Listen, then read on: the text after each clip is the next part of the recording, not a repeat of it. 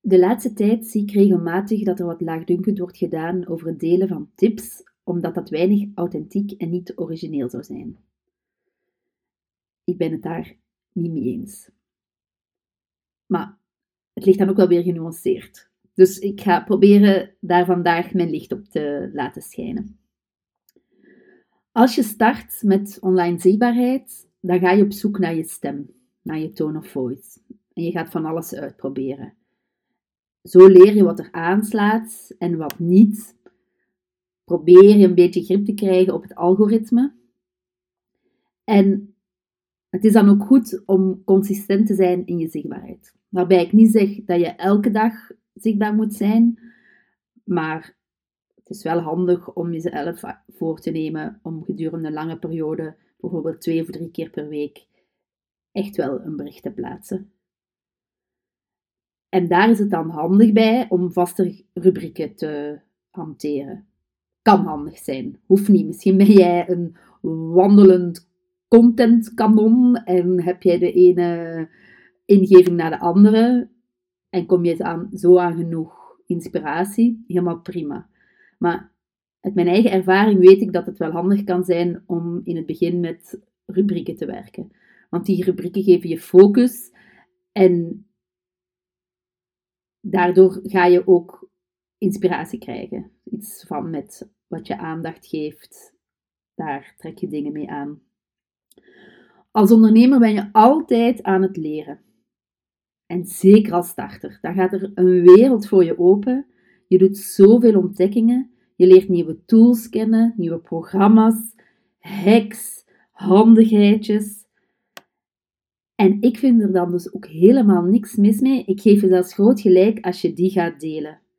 Want als ik iets nieuws leer, dan weet ik zeker dat ik niet de enige was die dit nog niet wist. En voor mij is dat dan inspiratie voor nieuwe content. Ik, ik snap wel dat je als starter de neiging kunt hebben van, als je iets nieuws leert, dat je jezelf gaat afvragen, maar ja, dit weet iedereen al, waarom zou ik dit delen? Ik heb dus, neem het van mij aan, ik heb geleerd dat dat niet zo is.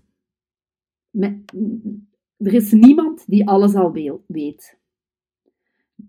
En als jij de insteek hebt van, als ik dit nog niet wist, dan is er zeker nog iemand die dit ook niet weet en die hiermee geholpen kan zijn, dan, dan kun je zoveel delen, want je bent voortdurend aan het leren. Zo heb ik onlangs geleerd hoe ik muziek aan een Instagram-story kon toevoegen. Dat lukte mij niet. Ik had dat laten vallen bij iemand en die persoon die had een Instagram-training gevolgd en die heeft daar geleerd hoe dat je muziek kon toevoegen aan een story. Zij liet me weten dat ik dat kon doen, dat de oplossing waarschijnlijk was om de categorie mijn profiel op ondernemer te zetten. En ik heb dat gedaan en yes, het werkte. Ik heb dat dan ook in mijn stories gedeeld, vanuit de gedachte, als ik dit nog niet wist, dan is er zeker nog iemand die daar ook nog niet wist en die hiermee geholpen is. En inderdaad, een van mijn volgers die liet mij weten dat het haar nu ook eindelijk gelukt was. En zo kwamen we in gesprek over, dat, over of tips delen, of dat, of dat je dat nu wel of niet moet doen. En zij liet me weten dat zij net van een VA zou verwachten dat hij tips deelt. En de simpelste het liefst eerst. Dus, zo hoort het van iemand anders. Ik denk dat ik wel snap waar de kritiek op het delen van tips vandaan komt. Als je alleen maar tips gaat delen, dan bestaat het gevaar dat je je daarachter gaat verschuilen. En dat mensen geen gevoel krijgen bij jou. En jij bent uiteindelijk meer dan alleen die tips. Dus tips delen is helemaal oké, maar laat ook eens iets van jezelf zien, zodat mensen weten hoe jij in het leven staat, wat je bezighoudt. Want dat is deel van je personal branding. En als VA, maar ook een andere zelfstandige, als ondernemer, is die personal branding heel belangrijk. Want dat is de manier waarop mensen een gevoel krijgen bij jou.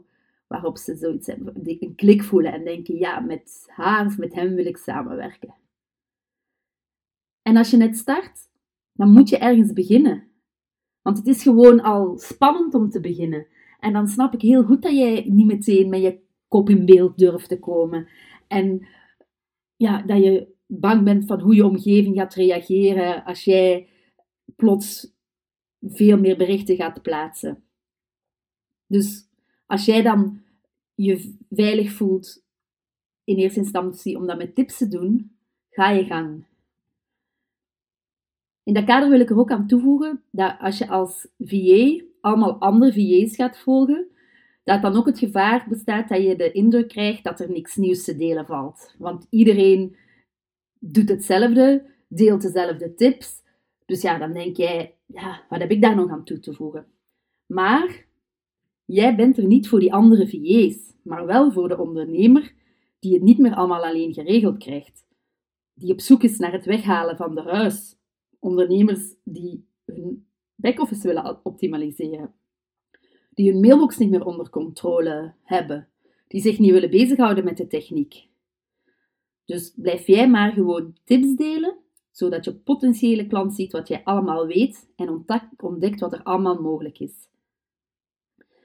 En als jij er dan ook af en toe eens een persoonlijk verhaal tussen gooit, dan ga je merken dat daar mensen daar heel positief op reageren en dat gaat vanzelf naar meer smaken. En dan ga je beseffen van, oh, mensen willen wel mij beter leren kennen. En dan wordt, wordt de drempel minder hoog om niet meer alleen maar tips te blijven delen.